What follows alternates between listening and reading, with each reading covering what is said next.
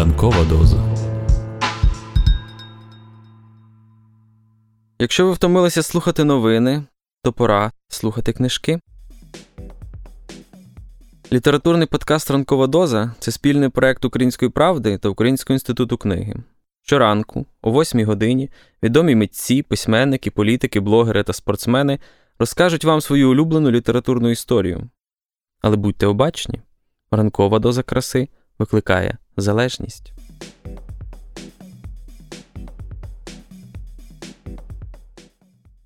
Якщо вам колись захочеться сказати, що українська література нудна, складна і стражденна, то запитайте себе: а я читав Діброву?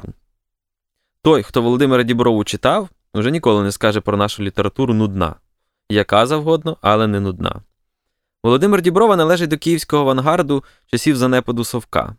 Його абсурдистський роман Бурдик це вершина київського андеграунду. Але в якийсь момент Діброва вирішив поїхати у Штати, а назад уже не повернувся. І тому письменник, якого мали б знати усі, який заслуговує перших місць у топі сучасної літератури, став письменником, про якого ніхто не чув за межами старої літ-тусовки. Класик української іронічної літератури підскарбій Бубабу Олександр Ірванець пропонує цей стан речей порушити. І ранкова доза його гаряче підтримує.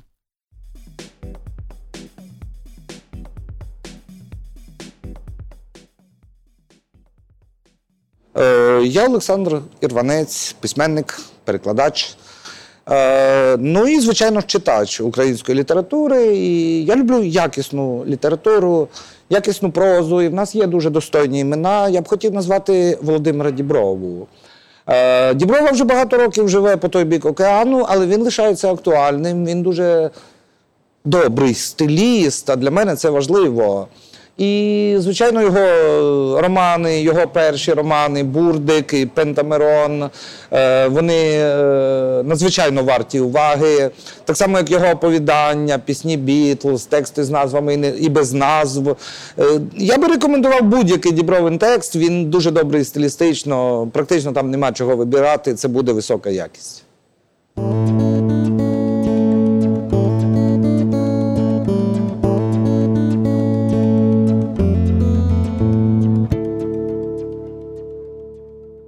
Володимир Діброва. Лишега. Місце дії Америка. Час осінь, тоді зима, а нарешті літо наступного 1998 року.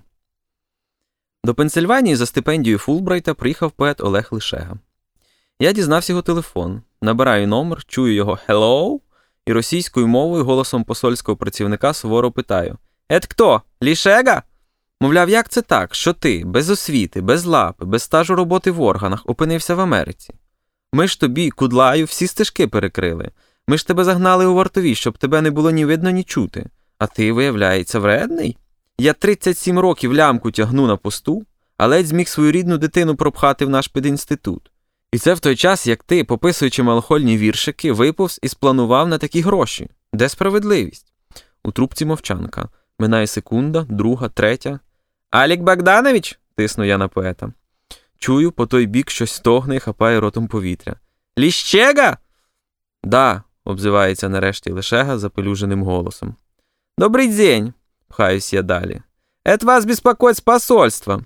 Стогін повторюється. Что-то у нас нет на вас даних, Алік Богданович. Почему так, а? Лишега, чіпляючись об кожне російське г, виправдовується. Минуточку. Я по-хазяйськи уриваю його белькотання. А ви стали у нас на консульський учет? Лишега мовчить. Чути, як він зацьковано лупає очима. Сталі? Не стал, каже він і стискає сідниці. Не сталі? Тепер я витримую зловісну паузу, щоб запитати. А ви вообще когда на родину собираєтесь? В августі. З інтонації ясно, що мій жарт поцілив у центр, який відповідає за фізіологію організму. Я зразу ж урвав допит і назвався. Лише довго мовчав. Коли він очуняв, я його спитав, як йому Америка і над чим він зараз працює. Я поки роздивляюся. Бачив щось цікаве? Так. Що? Тут багато кришталю. Де? У воді, по струмках і в озерах. Я ж зараз живу між гір. Справжній кришталь? Так, він ще називається кварц, напівдорогоцінний камінь. Великий? І з завбільшки.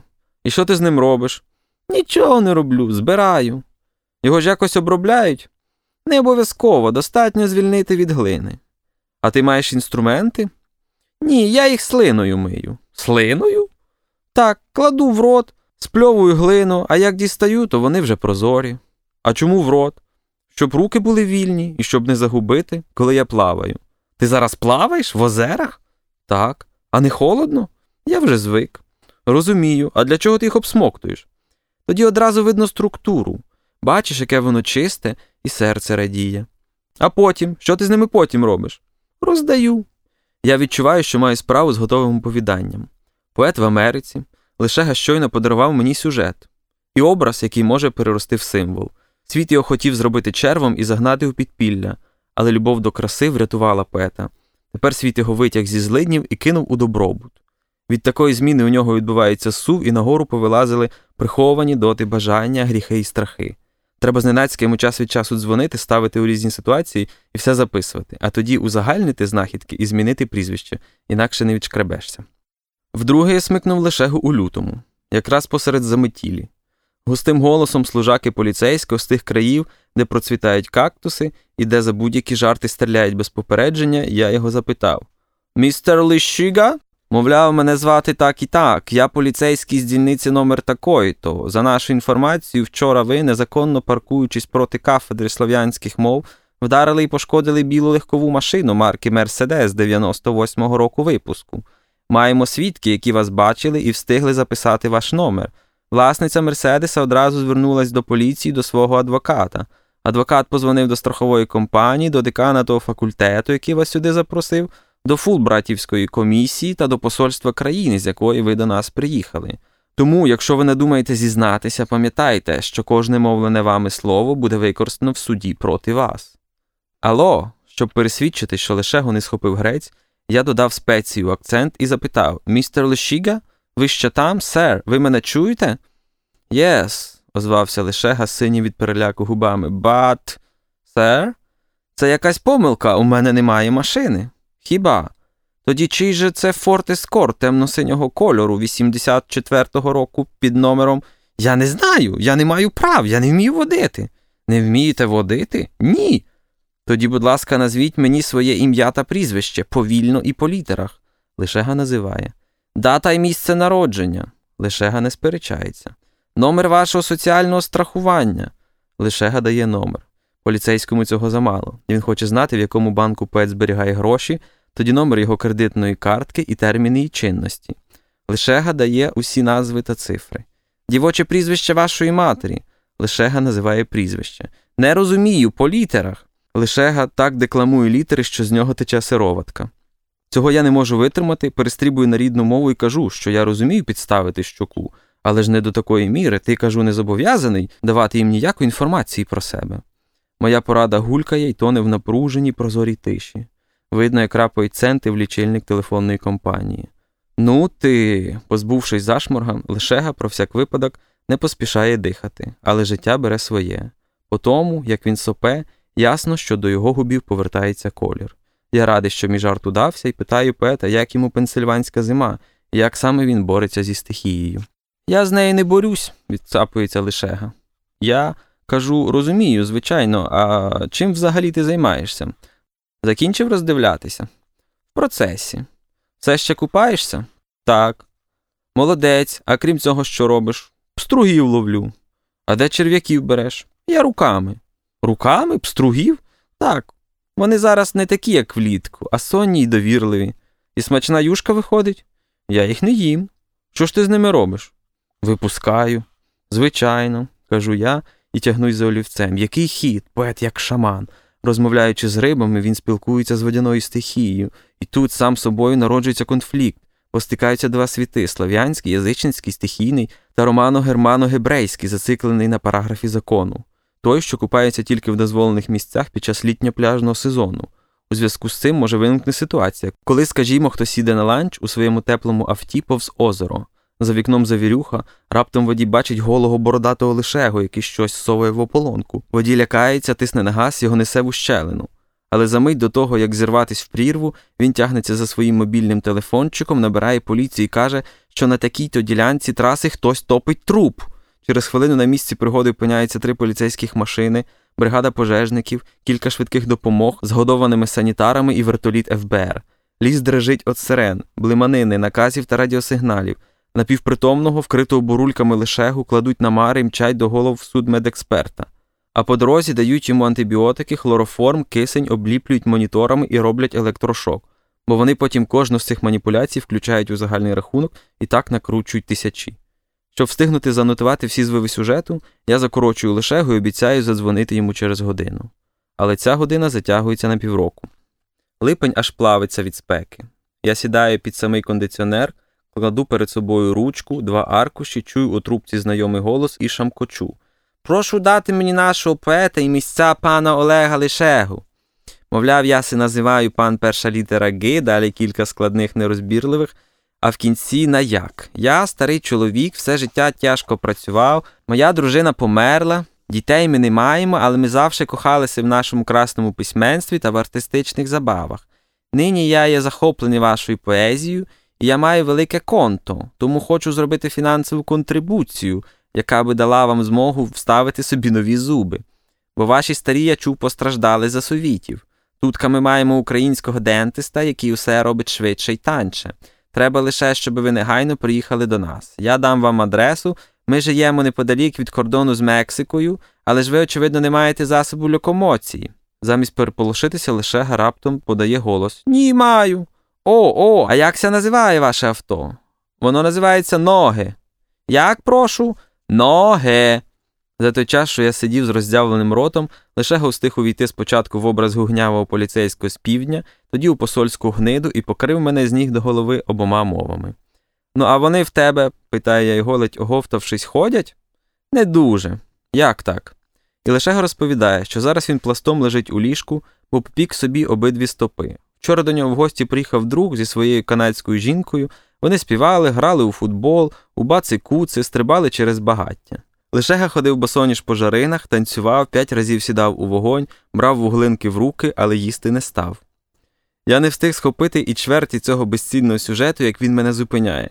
Чекай, наказує мені Лишега, не пиши. Чому? Є кращі ходи. Мені й такі згодяться, я саме шукаю щось пов'язане з вогнем. А, ти, мабуть, із нього робиш друга стихій? Щось типу такого. Тоді почне із землі. Як? А так, хай він у тебе не вилазить з депресії, всі йому радять не будь ідіотом, продовж собі візу і сиди тут, як миша в крупах. А він ні. Що я тут робитиму, сам один на чужині? Тут я нікому не потрібний. Я вже такося добуду свій строк і поїду до батька на село. Треба допомогти йому копати картоплю. Знімає з банку всі свої тисячі і ховає в капшук, який день і ніч тримає при тілі. Але в Бориспільському туалеті йому трапляються шахраї. О, ні, я уриваю лишего. То було б занадто жорстоко. Годі з нас земляної стихії. Гаразд, йому не шкода сюжетних знахідок. Нехай він буде як вода, бо так радять деоські мудреці. Лишега, як ми знаємо, любить китайців, тому він живе, не чинячи спротиву, а пливе за водою, стрибає з візи на візу, не вилазячи з Америки. Більше того, перетягує сюди своїх колишніх жінок, їхніх нинішніх чоловіків та дітей. Жінок він прилаштовує на хлібні роботи, дітям дає освіту, засновує фірму, яка експортує фальшиві діаманти. Погодь, не витримую я. Він же ж поет, йому більше личить повітря. Я зрозумів, даю повітря. Лишега причаровує заможну американську пані, дядько якої є конгресменом, і конгресмен в обхід закону за три місяці робить йому громадянство. Пані перекладає Лишегу англійською, знаходить для нього літературного агента який його продає рекламній компанії. А тут в Америці від переситу спалахує мода на дивацьку рекламу, і всі фірми кидаються себе рекламувати мудрованими віршами. Лише говітвори маленькими шматочками перекочовують на стенди, що височать уздовж автострад, та на просмалені стіни метро. В телевізорах ними уриваються фільми й новини, в мотелях збірочки з його рекламних цитат лежать на кожній тумбочці. По супермаркетах харчі складають в торбинки, кожна з яких містить кілька поетових рядків. Ім'я Лишеги навіки закарбовується у народній свідомості. Він на мить замовкає. Ні, краще, мабуть, таки зміни прізвище. Добре погоджуюсь я, на яке? Придумай щось. Бідака? Ні. Стогній? Ні. Немиря, чабак, пожежа? Ні, спробуй щось несподіване. Яєчко? Що? Мундебліт? Ну ти. Як же тоді? Слухай, чим тобі лишега не вгодив? Мені, навпаки, тоді залиши його. Дякую. Кращого прізвища годі шукати. От бачиш. А тобі, між іншим, треба не римувати, а клепати детективи. А я, зізнається Лишега, з них починав. Коли? В дитинстві заробляв гроші тим, що грав у парку з дядьками в шахи. Серйозно? Ні, граючись. А чому ж ти це покинув? Занадто пласко виходило і нецікаво. З шахами? Ні, з детективами. Хіба, а мені подобається. Ну і то їж на здоров'я, Лишега позіхає, дарую, але прізвище, мабуть, ти все ж таки дай інше. І зазнач десь, що це тобі наснилося. Добре, пообіцяв я, але, подумавши, вирішив лишити все як є. Що з того, що він шахіст? Це ж моя ідея. Лавра. Кілька років тому через лавру тягли кабелі там, де печери знайшли невідомий цвинтар. Обліплені глиною кістяки залягали шарами, спідні рівненько і непевній відстані, верхні безладною купою, маслаки й черепи, все мішма. Викликали археологів. До експедиції записалися й ми з другом. Робота була сезонна, необтяжлива і навіть цікава. Обідали ми на даху, з якого видно Дніпро, дорогу на дальні печери, митрополичий сад, церкви та келії. Одній із них тепер був пункт міліції. Тут їх до стінки й ставили, оголосив друг. До якої стінки? А потім звалювали в одну купу жужмом. А нижні? Нижні то мощі, нижні ченці. От бачиш, а ти узагальнюєш. Ну, а верхні? Що верхні? Зверху розстріляні. Звідки ти знаєш? У спину, мабуть, же стріляли і кидали в яму. Чому саме в спину, могли й в голову? Такі, як він, і стріляли. Друг махнув вістрям кефірної пачки у бік старшини дядька Міші, який тоді саме вийшов з келії. Звідки ти знаєш? Хіба по ньому не видно? Що по ньому видно? Що якби йому наказали, тихо ти, чути все. Наче на доказ моїх слів дядько Міша підвів голову. Його старшинські очі заплющені, але без сумніву бачать усе, що діється на ввіреній йому ділянці. Для цього йому не треба гасати по схилах, достатньо вийти на ганок і трохи подихати. Повітря тут виняткове, чисте, густе, повне зелених пахощів, рясно закреслене траєкторіями комашиних польотів. З даху видно, як він неквапливо, без хліба та часнику споживає цілюще повітря, як воно заходить в його гарбузове тіло і начиняє черево. В кількох місцях тіло розсунуло кітель і провітрює шкіру, вкриту родючими цупкими кучерями. Якби дядько Міша був у цивільному, він зійшов би за різника або за колишнього штангіста. Травма на республіканських змаганнях не дозволила йому поїхати на Союз і стати чемпіоном, або на прораба, який з казенних матеріалів змурував собі в боярці триповерхове домидло. А до голови колгоспу дядько Міша не доріс, бо він безпартійний. Пробитися до влади це вже хай його нащадки з тим бавляться. Він і так зробив, що міг. Він вижив сам ще й подарував своїм дітям городське життя, якщо, звичайно, в нього є родина і діти. А що б ти робив на їхньому місці? На чиєму місці? Якщо б тобі наказали стріляти. Я б не стріляв. Стріляв би ніколи. Сам став би на їхнє місце. А ти? Якби тобі отак. П'ятитонка. Крізь ріпучі ворота, маневруючи, протиснула жінка з пласким, незворушним обличчям. Вона працювала поруч у відділі озеленення. Ми її називали п'ятитонкою за те, що вона була вдвічі грубша за дядька Мішу і щодня в обідню перерву бігала до нього. Ми полягали дивитися. Першим до келії зайшов старшина. Тоді, позиравшись, жінка зразу ж примостилась на столі посередині пункту нагляду за порядком. Фіранок міліції не видавали. Не соромно? Що? Підглядати. Мені, як письменнику, треба вивчати побут. В наказовому пояснив я порядку. Дядько Міша розслабив пасок і без пестощів та поцілунків зайнявся ділом. Руками він тримав обранку, щоб не скотилася, а сам дивився в небо, як кіт, що замислився під кущем. Письменник? Письменник. Ну і кому треба те, що ти пишеш? Людям. Яким? Звідки я знаю? Якби мене друкували, тоді б я знав. Їдуть. По верхній дорозі тихокрався Бобік з лейтенантом, який щодня перевіряв, чи справно несе свою службу старшина. Біжи. Твоя черга. Чого це? Бо я вчора бігав. Друг, все ще сперечаючись, зліз з даху і побіг на прохідну дзвонити до пункту міліції. Я ж згори бачив, як, зачувши дзвоник, парочка роз'єдналася. Він охопив трубку, вона зістрибнула з ложа, вибила замкнені двері і побігла в бік свого озеленення. Дядько Міша задлявся з паском, але коли Бобік вискочив з за рогу, він уже стовбичив посеред майдану і доповідав про порядок. Та що ми з тобою бачили у житті? Скажи чесно. Друг повернувся і сів допивати свій кефір. Справа не в кількості. Ех, він плюнув на кішку, яка готувалась плигнути на горобця. Ми з тобою буквально сидимо на горах сюжетів, справжніх, невигаданих, але як ти їх витягнеш із цих кістяків? Завжди знайдеться про що писати. Це не те, це ж Марклі, порівняно з тим, що могли б розказати ці розстріляні. Не ставати ж нам задля досвіду до стінки. Не завадило б інколи. Дзвін провістив, що перерва скінчилася. Ми спустилися на розкоп через пункт міліції. Дядько Міша, немов боцман, стояв на ганку і дивився поверх дзвіниці. Вчасно ми вас попередили, дядь Міш? запитую я. Старшина не повів бровою. Ви обіцяли, наполягаю я, що розкажете, як колись в Карпатах ви знайшли німецький схов з гарматами й танком. От я тобі зараз дам схов. А як це так? підступився до нього друг, що ви вже 25 років у внутрішніх органах, а дослужилися тільки до старшини. Як так? Дядько Міша покрив нас сумно поблажливим поглядом. Ти думаєш, легко тут працювати? А що, хіба важко? Не міняючи погляду, старшина вихопив з кобури пістолет і вгатив у розкарячену грушу навпроти цілу обойму. Потім сховав назад зброю і знову втупився у шматок неба над заповідником. Думаєш, хтось прибіжить? запитав він, не дивлячись ні на кого. Отакої. Скажуть, що не чули. Трактор, скажуть, проїхав. На щоку йому сів комар, але прокусити тертої видобленої шкіри не зміг. Дядько Міша презирливо здув гадябку і пішов до свого кабінету. Всяких історій він знав без ліку. Я їх за місяць тоді записав, мабуть, із половини загального зошита.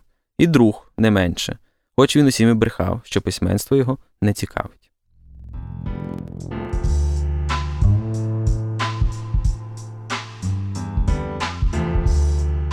Літературний подкаст Ранкова доза це спільний проект Української правди та Українського інституту книги. Будьте обачні та обережні. Ранкова доза викликає залежність від краси.